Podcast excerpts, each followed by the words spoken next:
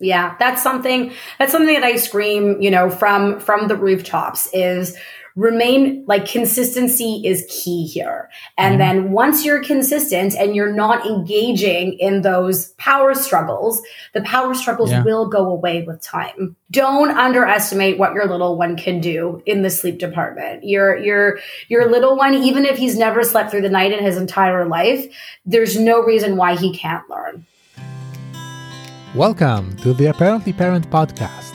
My name is Eran Katz, and I'm a clinical psychologist, a parenting counselor, and also a father. In this show, we combine the art of parenting with the science of psychology. So, if you want to understand your children and yourself better, lead your family into calmer waters, and reach the end of the day with a smile on your face, you've come to the right place. I'm your host, Eran Katz.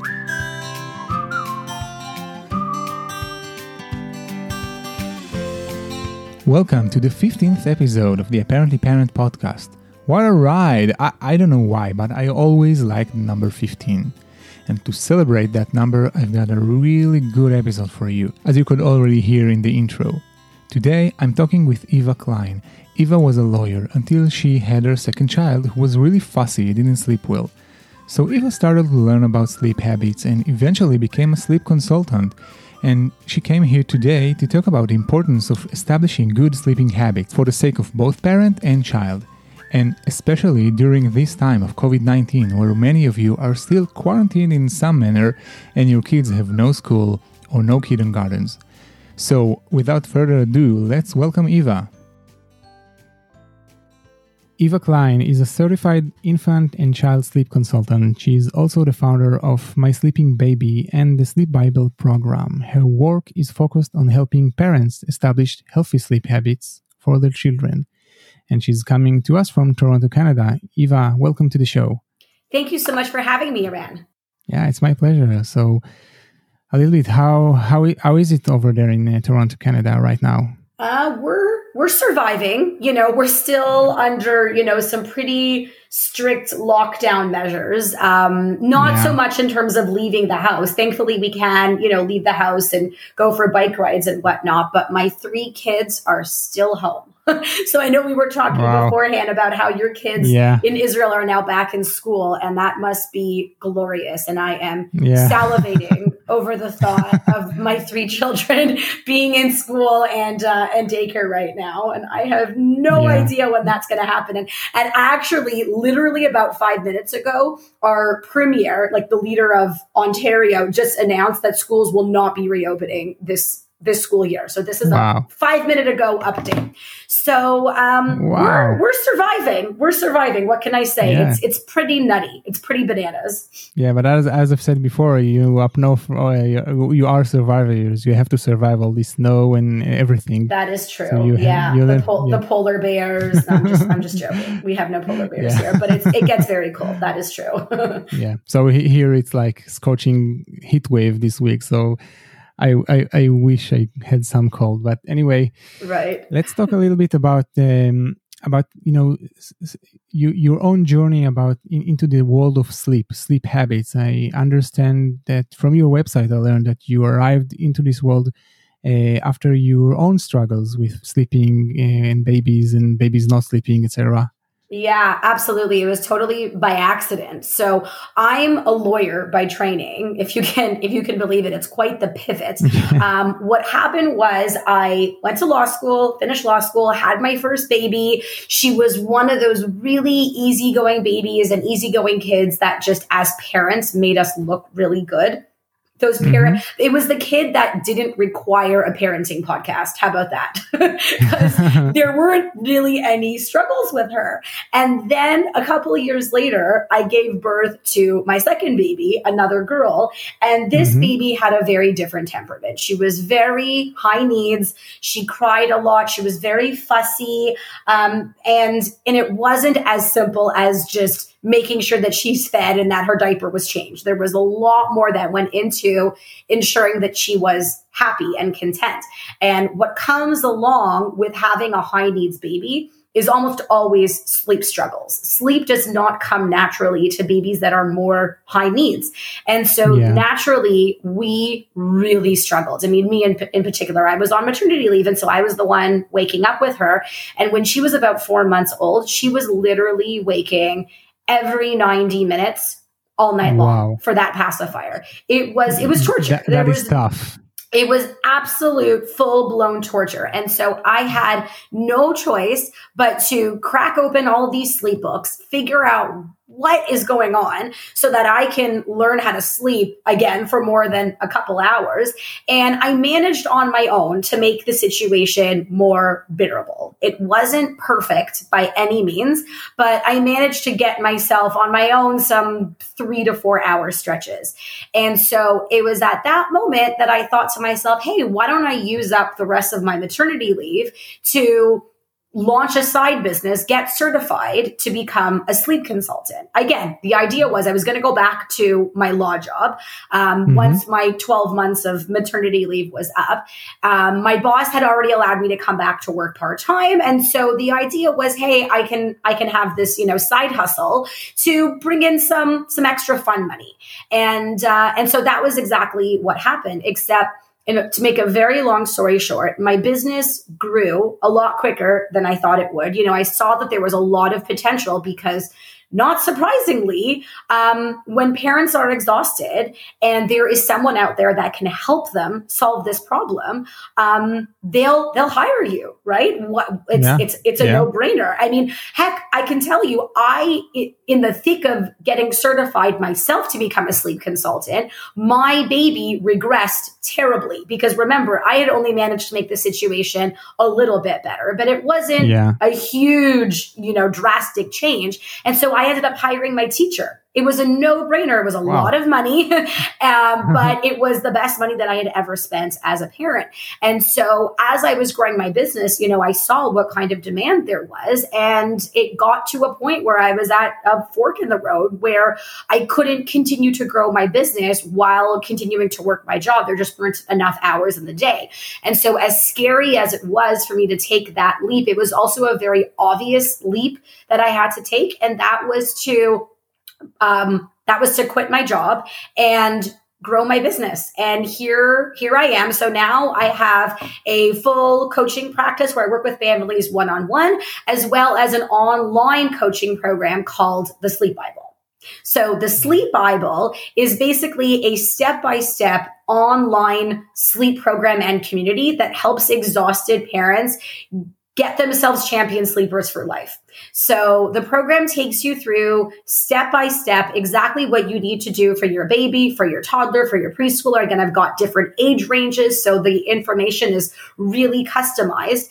And while you're going through the program, there is a members only Facebook group and community for people to ask questions, get daily feedback from me and from other moms in the group, to uh, get our group coaching calls happening, to be able to get the support that they need to solve their little one sleep problem. So that's how that all works. That's great. And so uh, awesome that you can reach so many, you know, exhausted parents like that and help them, you know, regain this fundamental basic thing that we all need, which is a little bit of sleep. A hundred percent. I mean, I would argue you need a lot of sleep, but we all we all need sleep because we're humans, and just because yeah. we're parents, it doesn't mean that sleep suddenly becomes a luxury. Sleep is exactly. absolutely a necessity. And my current fight song, my fight song that has that I've been singing throughout this entire journey of mine as a sleep professional, is that when you are a parent of a baby or a young child, you don't have to go through that journey chronically sleep deprived. You don't. Exactly. Because we know I, what to do to get our little one sleeping. It does not have to be part of your day to day reality, unlike our parents and grandparents mm-hmm. who did yeah. not know what to do because nobody knew much about routines and sleep hygiene and schedules and overtiredness and independent sleep skills. People really didn't know much, if anything, about that in previous generations. But now in this generation, we know what to do to get our little ones sleeping. And so if this is what you want, if you don't want to be, you know, bed sharing with your little one or rocking them to sleep for three hours or waking and waking up with them all night long, you, it does not need to be your reality. Yeah. And I would argue as well that uh, an overtired parent who is exhausted is going to be an, an overstretched parent, a stressed parent, and not the best parent for that child in that moment. A hundred percent. So, yeah, a hundred percent. And then, of course, when we also look at the effects of sleep deprivation on babies and toddlers and young children, it has the it has the exact same effect, right? Kids that aren't sleeping, um, they're crankier, they're fussier, they're not as happy, they're less easygoing, they're often clingier. You know, yeah. It's, so it's, it's like this negative feedback loop. A hundred percent. It's uh, it's it's it's something that doesn't benefit anyone. But then the opposite is true that when a child is sleeping properly yeah. at night, allowing the parents to properly sleep at night, everyone wins. So let's just say that for the sake of the example, I, I am a dad of I have one baby, an 18 month old baby, and I've been sleep deprived, and my wife has been sleep deprived for quite some time now, and we both exhausted and helpless. And you know, we don't know where to go and what to do. So where, where do we start with this? How do we approach this uh, situation? Right. It's a great question. And I'll tell you that there are a lot of parents out there that have, that are, that have very similar sleep struggles. Maybe before COVID 19 hit, they were struggling with sleep mm-hmm. and, um, and, the effects of this pandemic have thrown their routine completely out of whack, or maybe their toddler was a great sleeper beforehand and then COVID 19 hit and their routines go out the window and then naturally sleep goes out the window with it. And so I've had a lot of parents asking me very similar types of questions. You know, how do I get my toddler sleeping? How do I get him back to sleeping properly so that I can weather this pandemic not sleep deprived. I can weather this pandemic completely well rested. And the reality is that there are multiple pieces to the puzzle to get our little ones sleep maximized. It's not just a matter of, oh, just do this or just do that and then stand on your head and then your kid will start sleeping. It's it's not how it works. But I will tell you that there are some very big fundamental building blocks that need to be in place in order to help you get that consistent sleep day in and day out. And so one building block that, that I'll talk about is your little one's sleep environment. So you want to make sure that your little one's environment is as conducive to good quality sleep as possible. And so what does that mean? We, we got to look at a few things. So I'll start right off the bat and because I find that this is a very common, um, really, really common mistake that a lot of parents make, and that's that the room during daytime hours, in particular, is too light.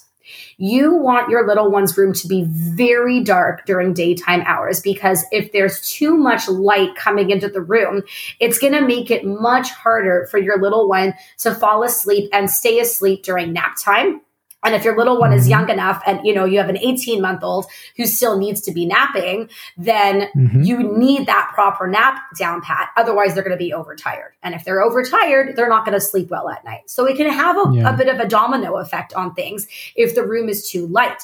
Um, the other the other reason why it's so unbelievably important to have heavy duty blackout blinds and make sure the room is super dark during daytime hours is because I mean here in Toronto we're we're in the spring right now, heading into summer months where the sun is setting very very late.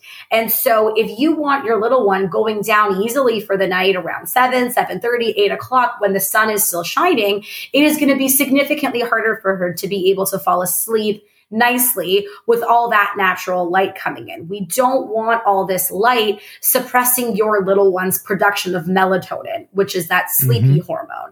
And so, yeah. step number one with regards to the sleep environment is if you haven't already done so, get some heavy duty blackout blinds. You oftentimes need two blackout products, like a, a, a curtain as well as a shade of some kind.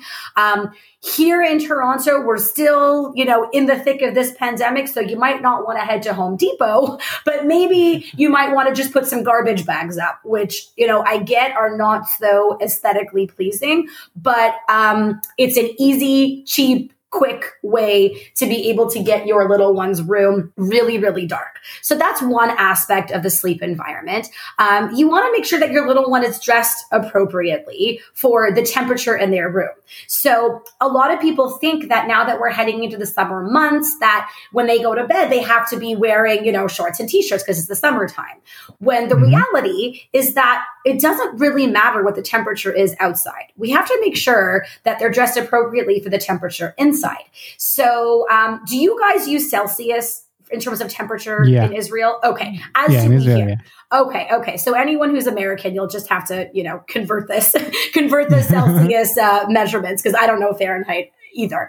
Um, if the room is, let's say, 21 degrees Celsius, right? That's that's on the cool side. It's a nice comfortable temperature, but it's on the yeah. cool side. And so you're going to want to make sure that your little one is in, you know, a, a long sleeve footed pajama with probably, if they're sleep, still sleeping in a crib, a nice thick sleep sack on top. If they're if they are waking up at night, we want to make sure that they're they're not waking up cold or uncomfortable. But then on the flip side, if the room is warmer, let's say, you know, 24, 25 degrees, then you'll obviously want a sleep sack that's much, much thinner.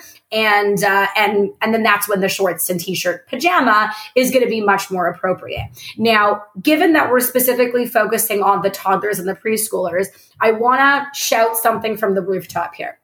And that is as follows. Don't rush to get your toddler into a bed.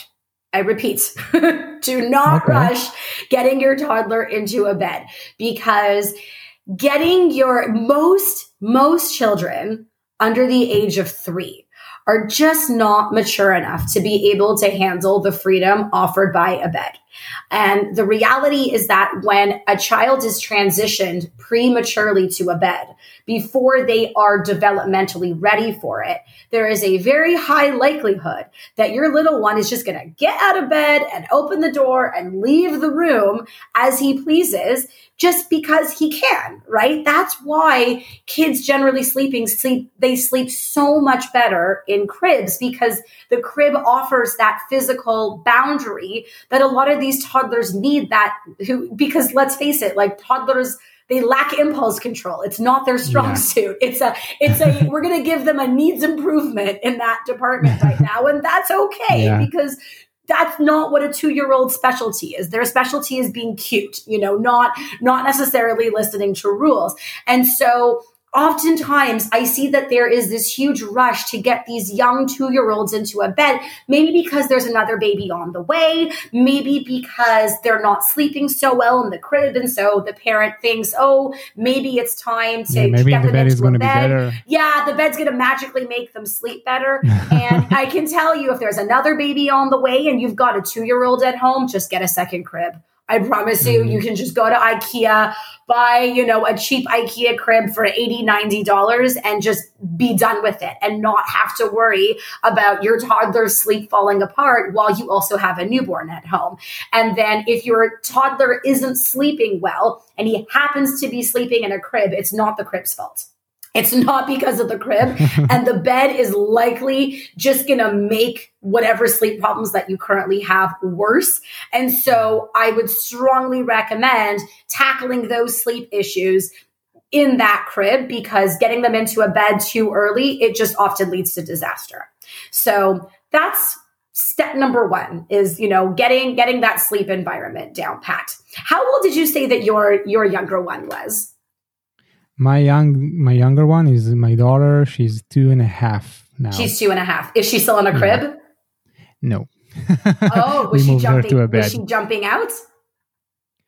Um, she was at first, and she does that sometimes still, but okay. I was going to say that's the one exception.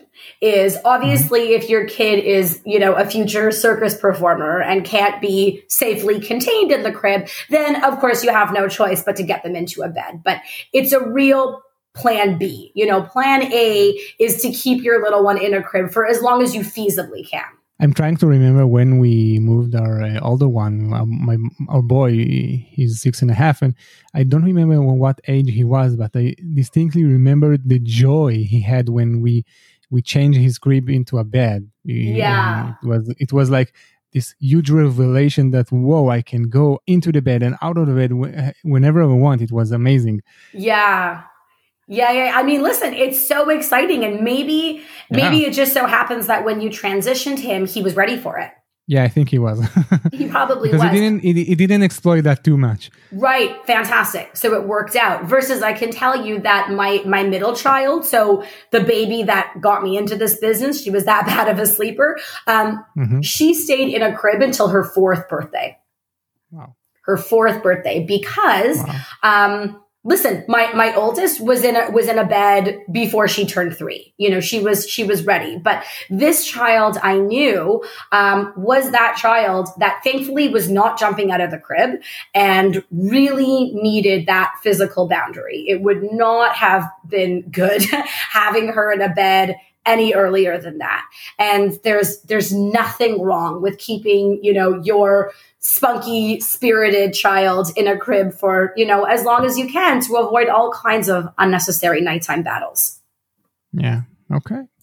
That's, so that's that's all great tips yeah, so that's building block, you know, number one is the the sleep environment. And by the way, I'll just also mention I'm a huge fan of white noise machines. Um, white noise is fantastic because it drowns out background noise. It creates a very calming, soothing sleep environment. I mean, I know that I've had a lot of families recently or over the last couple months buy white noise machines for their babies and toddlers because now that they've got their older ones home from school and there's all this extra background noise at home, yeah. um, the white noise is really a savior for their their babies and, and toddlers naps from getting interrupted. So huge huge fan of white noise but anyways that's that's the the sleep environment piece so now let's move on to the the second building block and we'll talk about implementing a consistent fun, relaxing, but also firm bedtime routine.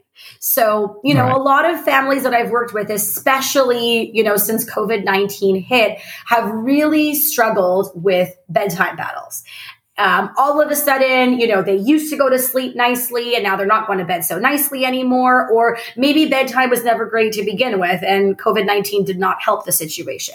So, you know, I'll tell you that even during a pandemic, kids need routine. They they they always need routine. They always need structure. Especially in a pandemic, I would uh, say. Uh, yeah, no, you're you're absolutely right. It's like all the more so. And yeah. and you see, unfortunately, I think a lot of parents, you know, they they loosened up the routine some more.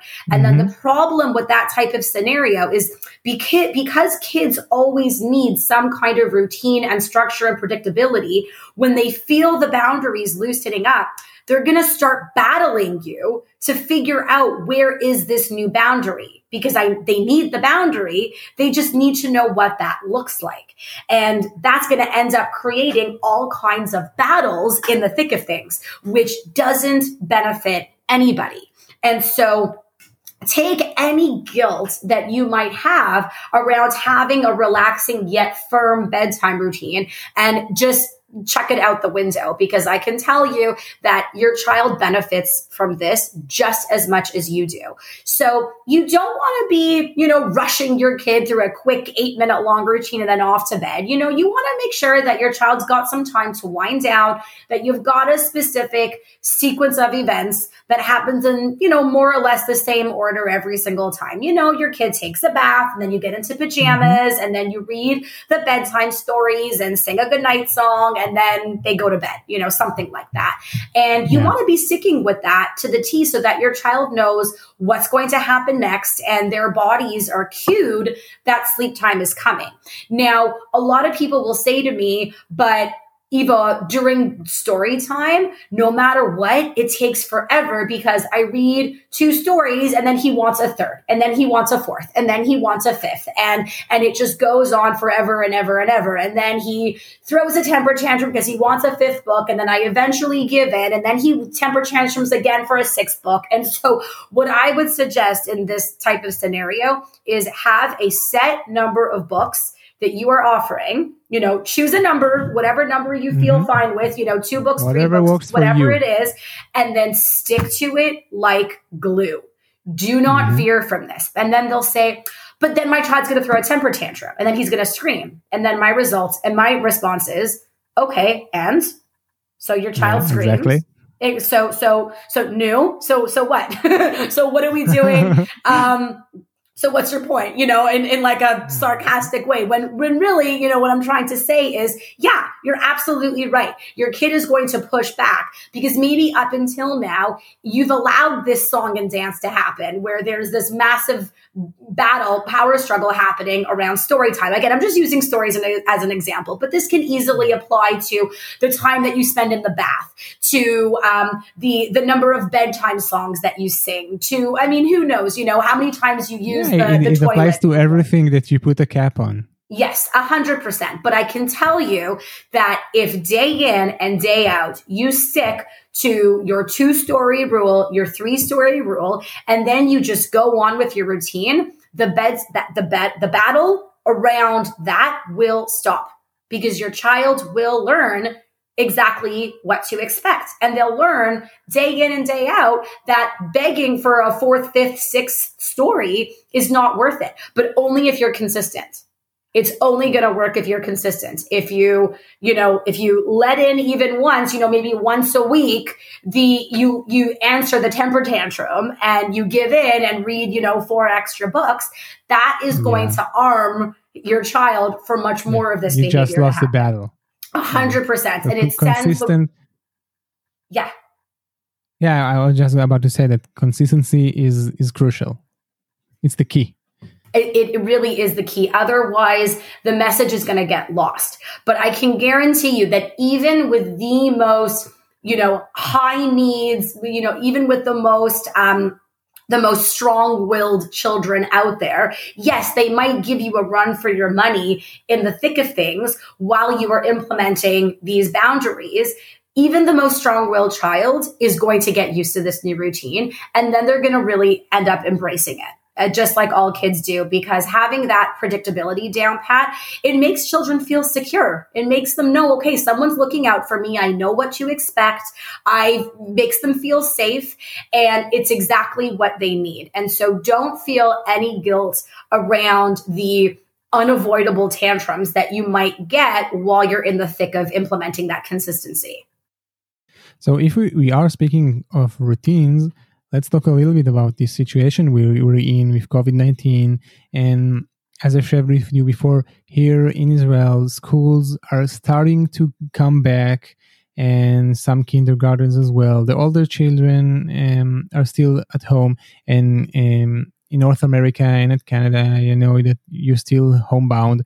But how our parents can help their children realign to going back to the old routine of having to get up in the morning. And some parents i'm sure have changed their bedtimes you know giving up on some some of those boundaries. So what can we, we do now to you know put things back to normal when we can do that? Right. No it's a great question. And i would say regardless of whether or not the child is going back to school right now or you know perhaps you're listening from toronto where you know that your child's not going back to school this year because you just heard the announcement 10 minutes ago i will still say that your your child will really benefit from having a consistent bedtime and a consistent wake time and so, if they're going back to school, um, if you're lucky enough to live in Israel where they're going back to school or they're already back in school and they've been going to bed later and waking up later, my biggest piece of advice would be to start waking your child up earlier and earlier every day to get them back onto their school schedule. So if they're usually waking up for the day at eight, if they've been waking up for the day at eight thirty and going to bed for eight thirty or nine o'clock because they haven't had school the next day and that schedule works for you, by the way, that's fine. I, I don't think there is any problem when you are on either summer vacation or COVID nineteen vacation, whatever the heck you whatever the heck you want to call it, as long as there is consistency if the child's schedule is just shifted, uh, you know, an hour or two later, I think it's totally fine totally, totally fine. I've had a lot of parents reaching out to be here that, you know, they think that there's something inherently bad about their child, their three year old going to bed for 9 p.m. and sleeping until 9 a.m. the next day. I don't believe that there is. But when that three year old has to go back to school, that schedule is going to no longer work. And so if that's mm-hmm. you, if that's your situation right now, then I would say, okay, you know what? Rather than letting your child sleep in until nine, wake them up for 830 right? So 30 minutes earlier than usual, which is then going to allow their bedtime to get bumped earlier to 8:30 p.m. Maybe have that for a couple days and then a couple days later wake the child up for 8 and then allow the bedtime to get bumped earlier till eight. And then continue to do that until you get to whatever time it is your child has to wake up 6 30 7 o'clock. I guess it obviously depends but i would just bump the schedule back earlier and earlier by 15 to 30 minute increments until the child is waking up when they need to be waking up to get to school on time. Okay and, and from your experience how you know if a new like kind of a date where I want to reach with the you know the ability to wake up on time, how long does usually does it usually take? It's a matter of I, I know it's subjective for every child, but it's it's it's a couple of days thing. It's a couple of weeks. Um, it's a good question. It really depends on how far off the child's summer slash pandemic schedule has been from their school schedule. So if they're only, if they're on, if their entire, if their current schedule is an hour later than it usually is, then maybe it'll take a couple days to just get the child waking up earlier and going to sleep earlier. But if the child is usually up for the day at seven and hasn't been waking up until 9 30 or 10 o'clock and hasn't been going to bed until 9 30, 10 o'clock, you know, I would give the child a solid week or so um, if not mm-hmm. longer potentially, to really um, readjust their biological clock and get used to this earlier schedule. So, is there anything else that we can do to help our children and ourselves realign back to to no- normalcy? in terms of in terms of schedules well i'll tell you that one um, one really easy trick um, that I tell people, and this honestly applies to, I mean, back back in the day when we all used to be able to travel, and we would be able to go on vacations to different, you know, different countries with time changes, um, and and I think this is on this type of scenario is no different, and that is to use natural light. Uh, expose yourself to natural light to help your biological clock adjust to this new schedule that you're on. So again, if your little one is waking up for the day at, you know, 9.30 in the morning and you need him up for the day now at 7, um, it's important to not only be shifting that schedule, you know, earlier and earlier, but to help the process along by exposing your little one to as much natural light as possible during those morning hours so that your little mm. one's body learns that it is time to wake up, that eight o'clock in the morning is no longer nighttime. So that that's a really useful and free tool. Sunlight is free, so uh, as long as it's not raining out, you that's definitely something that I would encourage people to do. Yeah, or scorching hot in 40 degrees like we have here today. Yeah, so there's no shortage of natural sunlight in Israel right now, is what you're saying. no, not, not at all. Even too much, you can get some. Oh my gosh. No, it's okay. I'm I'm I'm a redhead with pasty white skin, so I've we've got enough sunlight for me for the next year or so. We're good. but you know i'll tell you the third and and and very important building block for mm-hmm. ensuring mm-hmm. that your little one's sleep is maximized and that you use address this to get your little one sleeping who was never a good sleeper or you you know fix your little one's sleep bedtime and nighttime battles that you've been having what's so beyond crucial is to be teaching your little one how to fall asleep independently um, from a sleep science standpoint, we expect our sleep environments to remain the same throughout the night. And so if we are falling, if a child is falling asleep, um, with a parent right next to them. Um, so, you know, maybe the parent is lying in bed with them until they fall asleep. The problem mm-hmm. with that scenario is from a sleep science standpoint, there's nothing stopping the child from waking up not because they're hungry, not because they had a nightmare, not because there's something wrong, but because the parent is no longer there. And how they fell asleep initially is not what the room looks like at two o'clock in the morning when they're waking up. And so yeah. one of two things is going to happen in that scenario. Either they're going to call out for you or they're going to take matters into their own hands if they're in a bed and just come and find you themselves. and so if you don't want that those night wakings happening, being able to put your little one in their crib or in their bed, tuck them in, say goodnight, and leave the room is unbelievably crucial here. Otherwise, there really is nothing stopping your child from waking up who knows how many times throughout the night just because they need you to come and recreate those conditions for you to be able to go back to sleep. And so a lot of people will then ask me, well, then Eva, how, what, I can't, I, have never put my little one down awake in his crib in his entire life. He's always fallen asleep in my arms, or he's fallen asleep with a bottle, or I'm still nursing him to sleep, or I lie in his bed. And if I don't do any of these things, then he's going to scream his brains off. And, you know, he's a toddler now. I can't just let him cry it out because he's going to scream for hours. And so, you know, what do I do? And so, generally speaking, in that type of scenario, that this is where a gradual withdrawal method would come in. So in a nutshell, what does that mean? Rather than you rocking your little one or holding your little one or lying in your little one's bed, you would start off sitting next to them in their bed or in their crib until they fall asleep.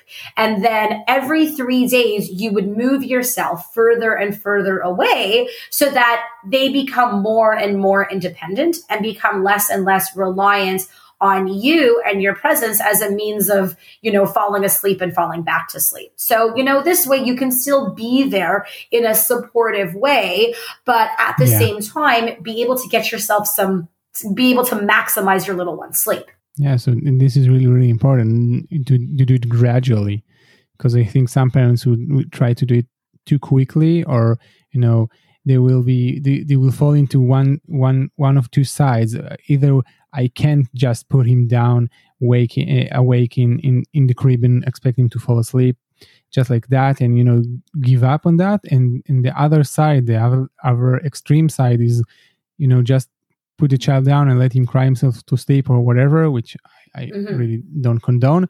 So you right. have to find a middle way and you have to do it gradually, both for yes. the child's sake, of course, and also for you. Because yes. you know you can have all this guilt, etc. But if you know you you have a plan and you you know you you have this support that I, I bet people get in, in in your group, for example, it's so crucial for you to you know be able to to to be there long enough and to feel good about what you're doing and that you're doing the right thing for for both you and your child Oh, 100%. I mean, I'll tell you that the most important factor with any sleep plan that I put together for any family that I'm working with is to ensure that whatever we're doing is something that the parent feels feels comfortable with. Because if the parent doesn't feel comfortable and there's this god awful feeling in the pit of their stomach. Like, I just don't like the sound of this. I just don't like the feel of it. There is a very mm-hmm. high likelihood that they're not going to be consistent. And if they're not going to be consistent, it's not going to work and it's not going to get you anywhere. And yes, does this type of approach take a little bit longer? Of course it does but I would much rather someone take a, a slight detour that's going to get you to the exact same endpoint. And it's something that you can feel good about. You can feel positive about that. Yes, even though your child is going to be upset that you're no longer, for example, rocking him to sleep, you're still able to be there supporting him throughout the process. You know, you can talk to him, you can pick him up if he escalates, you can, you know, give him a quick back rub. Like you can still be there and support him while at the same time remaining firm around these new boundaries that you've introduced. Yeah, that's that that's great. So, is there anything else that you wanted to add about, uh, about those building blocks that you shared with us? One thing that I that I learned a while ago in a in a in a parenting class that that I took for for kids, you know, young young children in this age range, and which I think eliminates so much guilt around introducing boundaries and remaining consistent and and you know recognizing that your child might be upset when you've introduced a boundary that you know is a healthy one but they don't quite understand that. And that is that you know our job as parents is not to make sure that our kids are happy 24 hours a day 7 days a week. It's not it's not possible and and it's not even necessarily ideal. And so what what i what i tell parents is you know our goal is to make sure that we're abiding by what's famously known as the 80-20 rule what does that mean? Mm-hmm. So, you know, 80% of our interactions with our young children should be positive, right? And when I say positive, I don't necessarily mean getting on the floor and playing Legos for three hours. You know, that's, that's not, yes, that is positive, but it's not the only definition of positive. You know, your child asking you for a drink of water and you filling up their cup and giving it to them. That's a neutral interaction. It's positive. Mm-hmm. But then we need that 20%. The child needs that 20% for loving boundaries loving rules you know the discipline consistency etc and so as long as you've got the 80-20 rule down pat and you're not constantly implementing rules and boundaries and discipline all day long then mm-hmm. you've you you don't have to feel guilty about remaining firm around sleep. You know you just maybe it means that you've got to let something else go you know maybe you've been maybe you've been you know coming down hard on your kids to like always clean up their toys after they're done mm. but when you think about it throughout the day okay you know what if i'm going to be really uh, if I'm going to really be coming down and introducing some new boundaries around bedtime and around sleep time, while I'm also implementing all these new boundaries around toys, okay, maybe the 80 20 scale is going to get a little bit out of whack. And so if that's the case, then maybe I'm just going to let the toys. I'll let I'll let the toys slide for now while I focus, you know, on sleep. And so as mm-hmm. long as you've got the scale, you know, tipped in your favor, just remember that your your kids the 20% is the is the maximum but it's also the minimum. You know it's it's really what these kids need from us. And so just let that parent guilt go completely out the window if that's what you are worried about because it's it's those routines and boundaries that really make kids feel safe. Yeah and i, I just want to add that you know the, the 20% of you know boundaries and discipline it can be done in a it should be done in a positive way. It's not positive right. versus negative. It's like it's like being positive and disciplinary disciplinary uh, uh, combined because you can do that with no drama, with no uh, negative affect, uh, in, and it can be done. And and children thrive off that. They need that. They really, really do. Right. 100%. But, you know, if let's say you've decided, okay, my kid wants 25 books before bedtime and I've had it, I'm going to cut down to three right? You can do so in a really loving manner, and the child might still throw a temper tantrum at first, right? And and that's mm-hmm. okay. you know, you can be there yeah. to support your child. Like I understand, I know that you're sad. I know, you know, you're it's okay. You know, we're here. You'll be able to read more books tomorrow. Let's now go brush our teeth. Yeah. Actually, I think one of the most important things that I talk about with parents that I try to teach via this podcast and other places is is a way to weather this uh, situation that you know your child is having this tantrum because he or she really really wants something right now but you know when when you're in this position that you know where you want to go as a parent you know what's right uh, for your values for your own sanity for your own life and and you have this clear path you can weather the storm. And yeah you you will stick you to your ground and you know three books are three books and it's okay he's yeah. going to have the tantrum because he's a child and he has the brain of a child etc it's all fine if you know how to handle this situation without being uh, guilt ridden and etc you you're going to do so much better 100%. Yeah. That's something, that's something that I scream, you know, from, from the rooftops is remain like consistency is key here. And mm-hmm. then once you're consistent and you're not engaging in those power struggles, the power struggles yeah. will go away with time. Exactly. They will melt away. A hundred percent. So don't underestimate what your little one can do in the sleep department. Your, your, your little one, even if he's never slept through the night in his entire life, there's no reason why he can't learn with the right plan in place and with, with enough consistency with that plan. Yeah. Awesome. That's great. So I think that's, that's kind of a wrap for now. I think this has really been really really helpful for uh, for parents all around.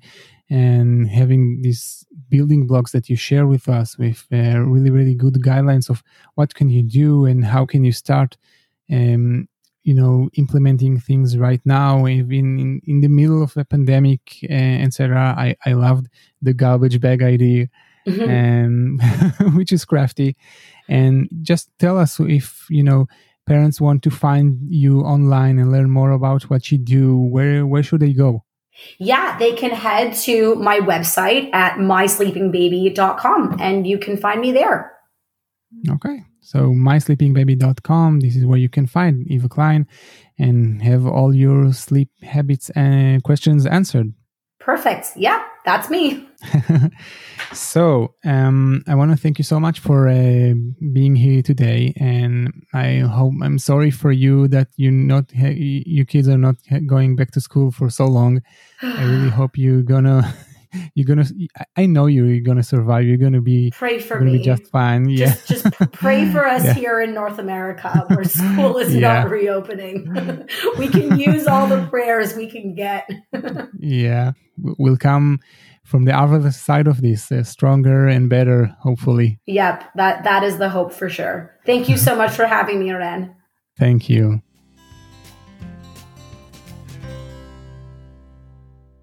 Okay, so that was my conversation with Eva Klein, and I think it was a really, really good one, an important one, because there's so much that we can take from it. And I, I just want to repeat that very crucial point about consistency. Because in the end of the day, being a confident, positive, and committed parent is really about being consistent. Even beyond the whole issue of sleep, it's about knowing your values as a parent and knowing where you want to go and being able to go there, even if it means having to face some hard feelings or thoughts along the way. As long as you keep a positive mindset and a positive approach to, towards your child and you're being consistent, you're good to go. So that's it for this episode. I want to thank you so much for listening to, to the Parently Parent podcast. It really means a lot to me to know that you're listening. If you enjoyed this show, let me know. Come to my Instagram at apparently parent and send me a direct message. I answer all my all those messages. I really enjoy having these conversations. And if you enjoy this, if you thought that was helpful, if you know some parent who could use that knowledge about sleep habits, send that episode towards their way or share it on your social media. And if you haven't subscribed to the show yet, do so on whichever platform that you listen to your podcasts on so you will never miss another episode. Next week we're to have a sweet 16 birthday because it's going to be the 16th episode of the Apparently Parent podcast, and it's going to be a short episode with a quick, nifty little trick that will help you get more cooperation from your child. So enjoy the rest of your week, and I will see you in the, ne- in the next episode. Bye bye.